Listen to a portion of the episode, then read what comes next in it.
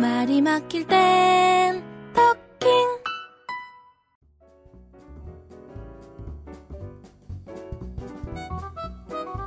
안녕하세요. 토킹 라디오의 신상훈입니다. 오늘은 화술 코칭 시간인데요. 이 시간은 직장인들이 갖고 있는 고민, 또 문제, 스트레스 요거를 풀어드리는 그런 시간입니다. 너가 뭔데 그런 고민을 해결해줘? 응? 너 자격증 있어? 라고 물으시는 분들은요. 예, 없으시리라 생각합니다. 어? 있으세요? 그러면 이번 회만 들어보세요. 그리고 여러분이 갖고 있던 고민이 해결되면은 그 다음에도 쭉 들어주시고요. 고민이 해결이 안 됐다. 그러면 그 다음에도 쭉 들어주세요. 언젠간 해결될 테니까요. 자, 오늘의 사연입니다.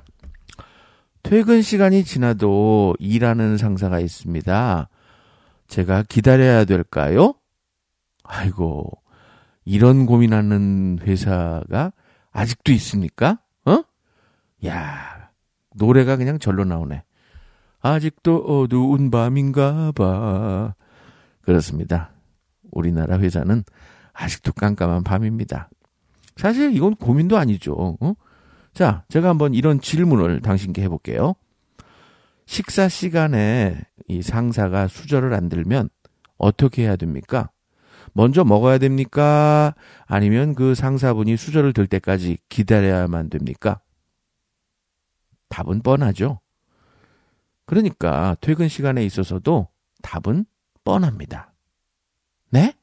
무슨 말인지 못 알아듣겠다고요? 아유, 이런 분들은 그 책 좀 읽으세요. 센스의 차이라는 책이 있어요. 작년에 나와서 제가 그 책을 통해 센스가 뭔지 깨달은 책인데, 센스의 차이. 솔직히 고백하자면 한 글자 잘못 보고 산 책이에요. 아직도 센스가 없는 분들은 못 웃으시죠? 어쨌든 제가 답으로 해드리는 거는 좀 돌려서 말한 건데 뭐 그냥 못 알아들으시면 솔직하게 얘기할게요. 식사 시간은 식사를 하라는 시간입니다. 그러니까 당연히 식사하는 것이 맞지요. 그러나 밥상머리 교육을 제대로 받은 사람이라면 웃사람이 수저를 들기 전까지는 절대로 수저를 들면 안 됩니다. 이건 기본 아니에요, 기본. 어, 뭐 이런 거 필요 없는 외국계 회사를 가시든지 우리나라 회사에 다니시려면 윗사람이 수저 들기 전에는 절대 수저 들면 안 됩니다. 수저 놔드리고 뭐 이렇게 뭐 물도 좀 따라드리고 그렇게 해야 되는 건 당연하잖아요. 그러니까 제 말은요, 기다리란 말입니다. 그러면 퇴근 시간에 상사가 퇴근을 안 하면 기다려라 뭐 그 뜻이냐 그런 말이냐고요? 아 그렇죠. 이렇게 말을 못 알아들어요. 하지만 무작정 기다리란 말은 아닙니다. 그건 옛날 제가 쓰던 수법이었고요. 예전에 구십사년도에 그 대우전자, 지금은 뭐 없어졌으니까 뭐 거론을 할게요. 대우 케이블티비 사업부에 제가 편성 피디로 들어갔거든요. 이십년도 더 된 얘기네요. 그때는 윗사람이 퇴근 안 하면 무작정 기다려야 됐어요. 어? 먼저 가겠습니다 하고 가는 친구들도 있긴 했지만 뒤통수가 굉장히 따가웠습니다. 어, 식탁에서 수저를 안 들고 기다리는 거가 당연하듯이 퇴근할 때 윗사람이 퇴근 안 했으면 기다리는 건 어찌 보면 당연한 거예요. 왜? 젊은 사람들은 이런 얘기 들으면은 아이고 저 노땅 티내네 아유 뭐 이럴지 모르지만 분명히 윗사람은 이 말을 하고 싶지만 못 하실 거예요. 그러니까 제가 대신해 드리는 거예요. 그런데 여기서 한 가지 여러분이 좀 윗사람들이라면 생각하실 것이 있습니다. 식탁이 차려져 있고 그 다음에 밥상에 딱 앉았다면 윗사람이라면 먼저 수저를 들어야 됩니다. 어? 아랫사람들은 배고파서 이렇게 쳐다보고 있는데 수저 안 들고서 야야 똑바로 앉아. 야 너 어저께 시험 본 거 잘 봤어. 뭐 이러고 앉아있으면 되겠어요? 밥상에선 밥을 먹어야 되는 시간이니까 자애로운 아버지라면 어서 먹자 그러면서 수저를 드는 게 당연하죠. 설사 자신은 배가 안 고프더라도 아이들을 사랑하는 마음이 가득 찬 아버지라면 수저를 들어서 동치미 국물이라도 한 입 꿀꺽 마시고 아이고 오늘은 속이 좀 안 좋구나 어서들 먹어라. 이렇게 말하는 것이 진정 아버지로서의 배려입니다. 그래서 상사가 직원들을 제대로 사랑한다면 어 오늘은 내가 말이야 일이 좀 많이 남아있거든. 이거 나 늦을 것 같아. 먼저들 퇴근하라고. 이렇게 말해주는 것이 정상입니다. 그러나 이런 인자함을 모르는 상사에게 기대할 수 없는 일이죠. 어? 인자함이 없는 상사에겐요. 절대 이런 일은 기대할 수 없어요. 말없이 자기 일만 하는 상사를 모시고 있다면, 좀 센스가 없는, 눈치 없는 그런 상사를 모시고 있다면 그럼 과연 당신은 어떻게 해야 될까요? 역시 해답도 밥상을 한번 떠올려 보세요. 화목한 가정이라면 자녀들이 먼저 아버지에게 이런 말 정도는 할 수 있잖아요. 아버지 빨리 드세요. 김치찌개가 참 맛있게 끓고 있어요. 상사가 퇴근을 안 하고 있다면요. 어, 당신도 퇴근 안 하는 게 일단 원칙이라고 받아들이세요. 야, 내가 할 일 했는데 내가 퇴근한단 말이야. 뭔 상관이야? 어? 열심히 일하면 되는 거지. 어? 왜 내가 남의 눈치 봐? 어? 이렇게 혼자서 일할 수 있는 게 회사가 아니잖아요. 응? 이렇게 말하는 신참 직원의 모습이 좋게 보이던가요? 식사 시간에 내가 밥을 먹겠다는데 아빠 엄마가 뭔 상관이야? 내가 밥 먹으면 되지. 그리고 숟갈 딱 드는 동생이 이뻐 보이던가요? 기다릴 땐 기다리세요. 그러나 무작정 기다리라는 게 아니라 센스 있는 말로 상사의 마음을 한번 움직여 보시란 말이죠. 부장님, 남은 일 있으세요? 제가 좀 도와드릴까요? 그러면은 어이구, 시간이 이렇게 됐나? 아, 퇴근들 하지. 이런 말이 자연스럽게 나오지 않을까요? 칼퇴근 좋아하다가 단칼에 잘리는 수도 있습니다. 너무 고리타분한 생각이라고요? 아무리 세상이 바뀌어도 직장의 상사는 안 바뀐다는 걸 명심하시기 바랍니다. 말이 막힐 땐 토킹 말로 세상의 중심이 돼. 자, 두 번째 사연입니다. 술자리를 자주 가져야 직장 생활이 편해지나요? 저는 술을 잘 못하는데요. 요즘 술 잘 먹고 못 먹고 그게 직장 생활하고 연결이 되느냐 안 되느냐 이거 고민하시는 분이 많이 있는데요. 그거는 그야말로 상황에 따라 좀 다른 것 같아요. 저는 연극영화과를 나왔습니다. 다른 과에 비해서 술자리가 많으면 많았지 적지는 않았던 것 같아요. 그리고 또 방송작가 생활을 했어요. 어, 이 방송국이라는 데도요. 술자리가 많으면 많았지 적지 않은 그런 회사였어요. 녹화가 끝나면 항상 술자리로 이어졌습니다. 이렇게 술자리를 자주 가졌다고 제가 친구들과의 관계가, 직장에서의 관계가 좋아졌냐고요? 돌이켜 생각해보면 꼭 그럴 것 같지는 않아요. 지금까지도 친한 동료나 친한 친구들은요. 술자리보다는 다른 자리에서 대화를 통해 만들어진 것 같습니다. 술자리는 그야말로 양념 같은 시간이죠. 양념 같은 시간. 그런데 우리 사회는요. 양념을 너무 많이 칩니다. 어? 엠에스지는 너무 푹푹 치는 거 아니에요? 만약 음식에 양념을 과하게 넣으면 그 음식 본연의 맛은 사라지게 됩니다. 어, 과도한 술자리는요. 오히려 탈이 나는 경우도 많죠. 얼마 전에 제가 과도한 술자리를 가진 분을 집에까지 모셔드린 적이 있는데 그 다음날 물어보니까 하나도 기억 못하더라고요. 어, 그런 거 보면 술자리에서 나누는 대화는 어, 글쎄 초반부 빼놓고는 다 기억들 못하시는 것 같아요. 왜 그런 말도 있잖아요. 술자리에서 한 약속은 뭐 안 지켜도 된다. 어? 어? 이런 말 못 들으셨어요? 제가 지금 한 건데. 뭐 상대도 기억 못할 텐데 뭘 지켜. 응? 자, 한번 정리해서 말씀드릴게요. 술자리에서 오가는 대화는요. 대부분 술을 마시면서 하는 대화이기 때문에 어, 정리도 안 되고 절제도 안 되고 그래서 실수하는 경우가 참 많습니다. 그리고 술자리는요. 그 특성상 남의 뒷담화를 하는 경우가 많습니다. 그런데 그 뒷담화의 대상자가 또 다른 술자리에서 당신의 말을 듣게 된다면 그야말로 치명타가 아닐까요? 또한 모든 술자리에서는요, 음, 과음하는 경우가 많습니다.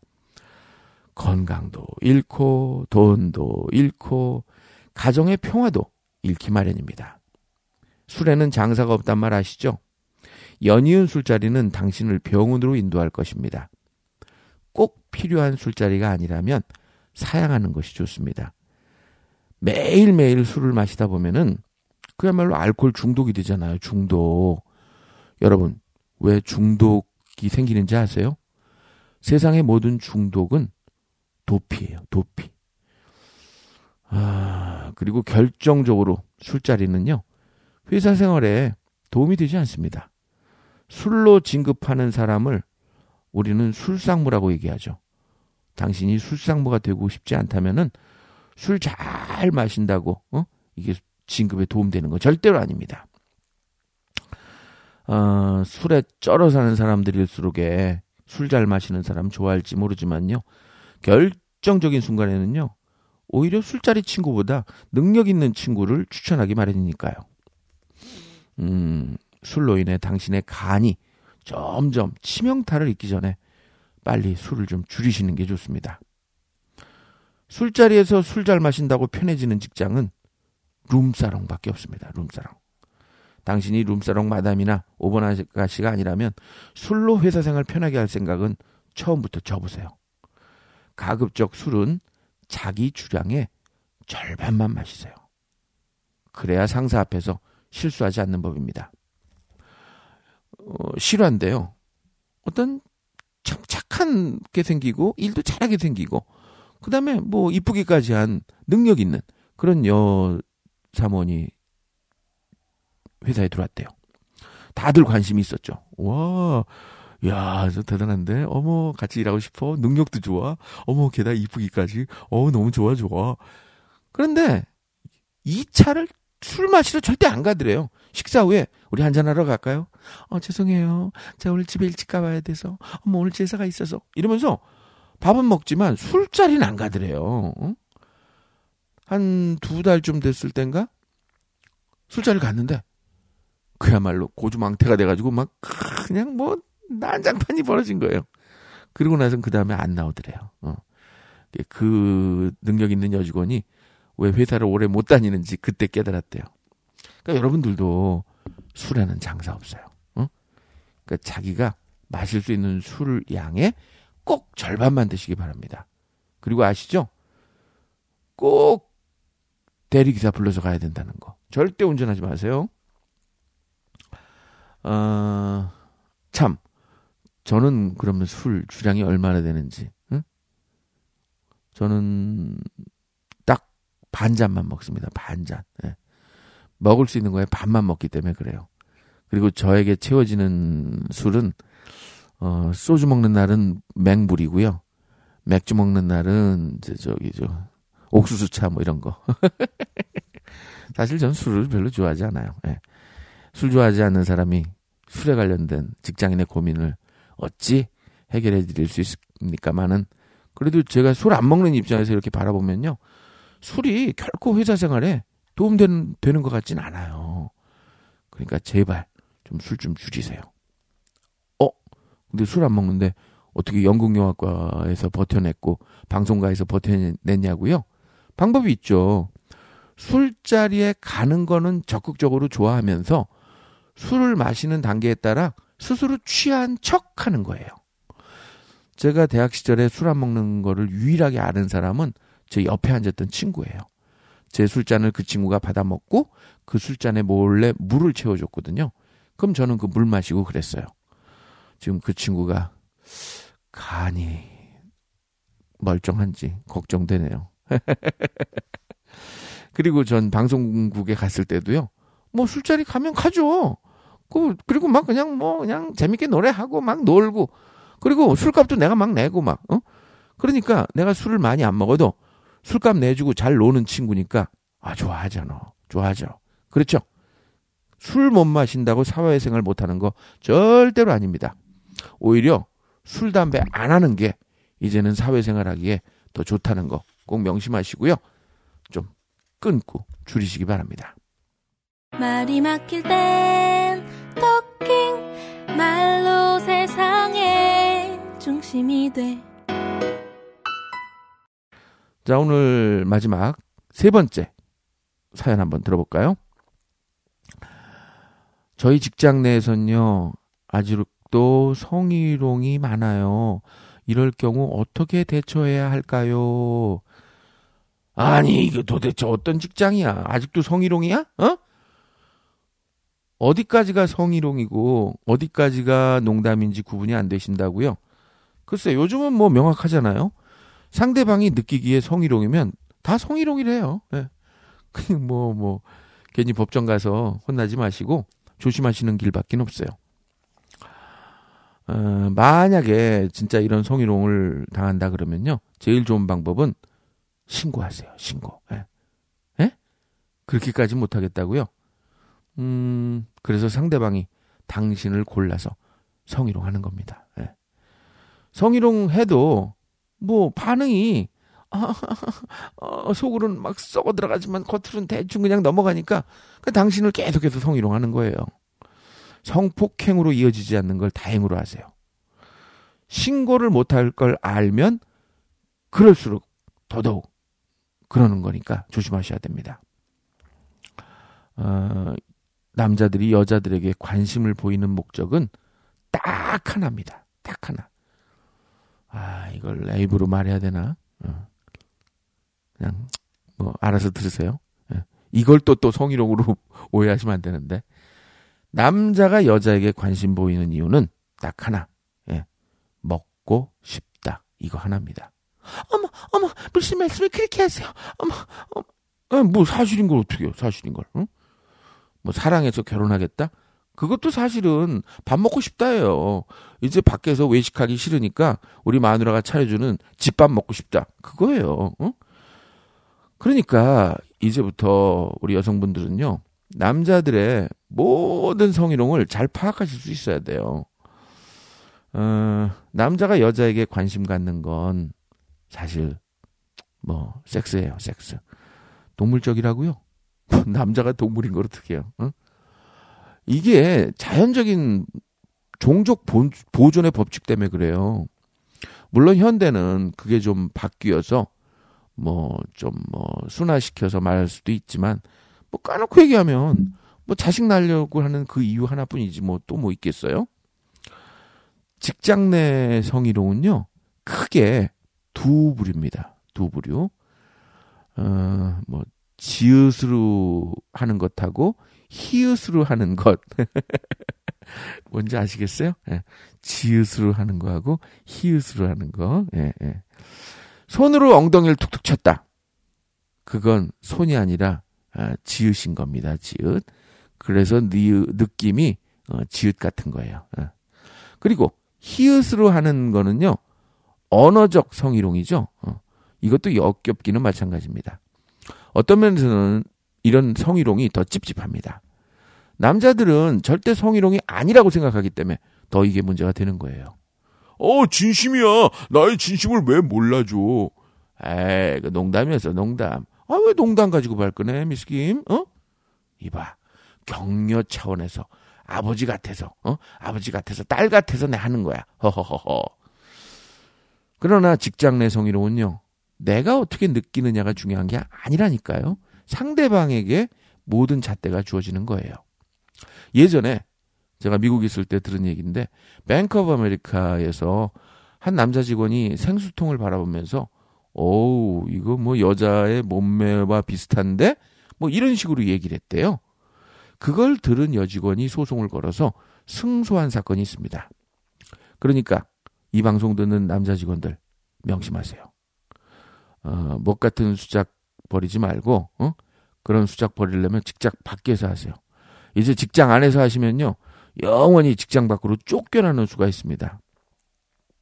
여자 직원들은요, 남자 직원들에게 만만히 보이지 마세요. 어? 그런 일이 있다면 그 자리에서 주의를 주거나, 주의가 안 먹히면 곧바로 신고하는 방법밖에 없어요. 그냥 쓰는 숨으로 얼버무리면 남자들은요, 착각을 해요. 아, 이런 걸 좋아하는구나. 어, 저도요, 강의 중에 뭐 이런 문제가 발생하기도 해요. 일 년에 한, 한 번? 두 번? 어, 왜냐하면 제 입장에서는 농담이라고 생각을 했는데, 그걸 받아들이는 사람이 뭐 안 좋고 불쾌하게 생각했다면 뭐 어쩌겠어요. 그래서 그게 이제 일 년에 한두 번씩 멀어지는 일이에요. 어. 지금도 기억나는 일이 있는데 뭐 저도 불쾌하긴 해요. 아니 딴 사람들은 가만히 있었는데 왜 그 사람만 그러냔 말이야. 어? 근데 그런 만한 이유가 있다는 걸 깨달았어요. 음, 나름대로 자기의 피해의식이 있었던 거예요. 상처가 있었던 거예요.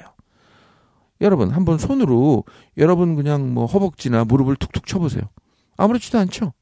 근데 마침 무릎에 종기가 있거나 무릎에 상처가 있는 경우에는요, 무릎을 살짝 스치기만 해도 아파 죽습니다.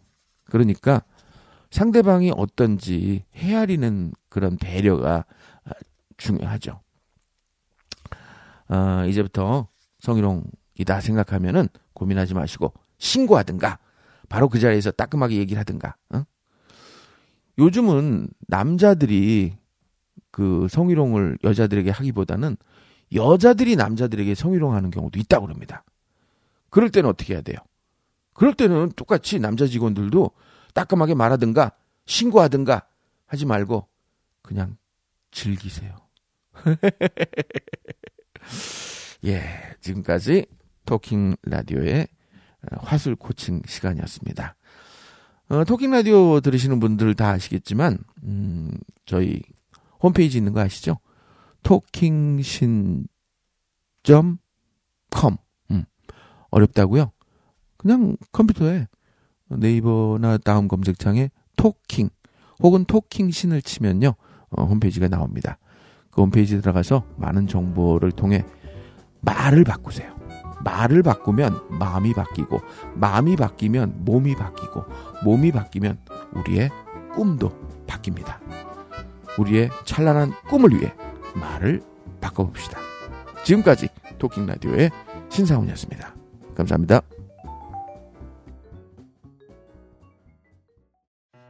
무슨 말을 할까? 수많은 단어들 떠다니는데도 입이 딱 붙어 떨어지지 않아. 어떤 말을 할까? 머릿속이 뒤죽박죽 복잡한데 입만 열면 내 말은 엉망진창. 뭐가 잘못됐지?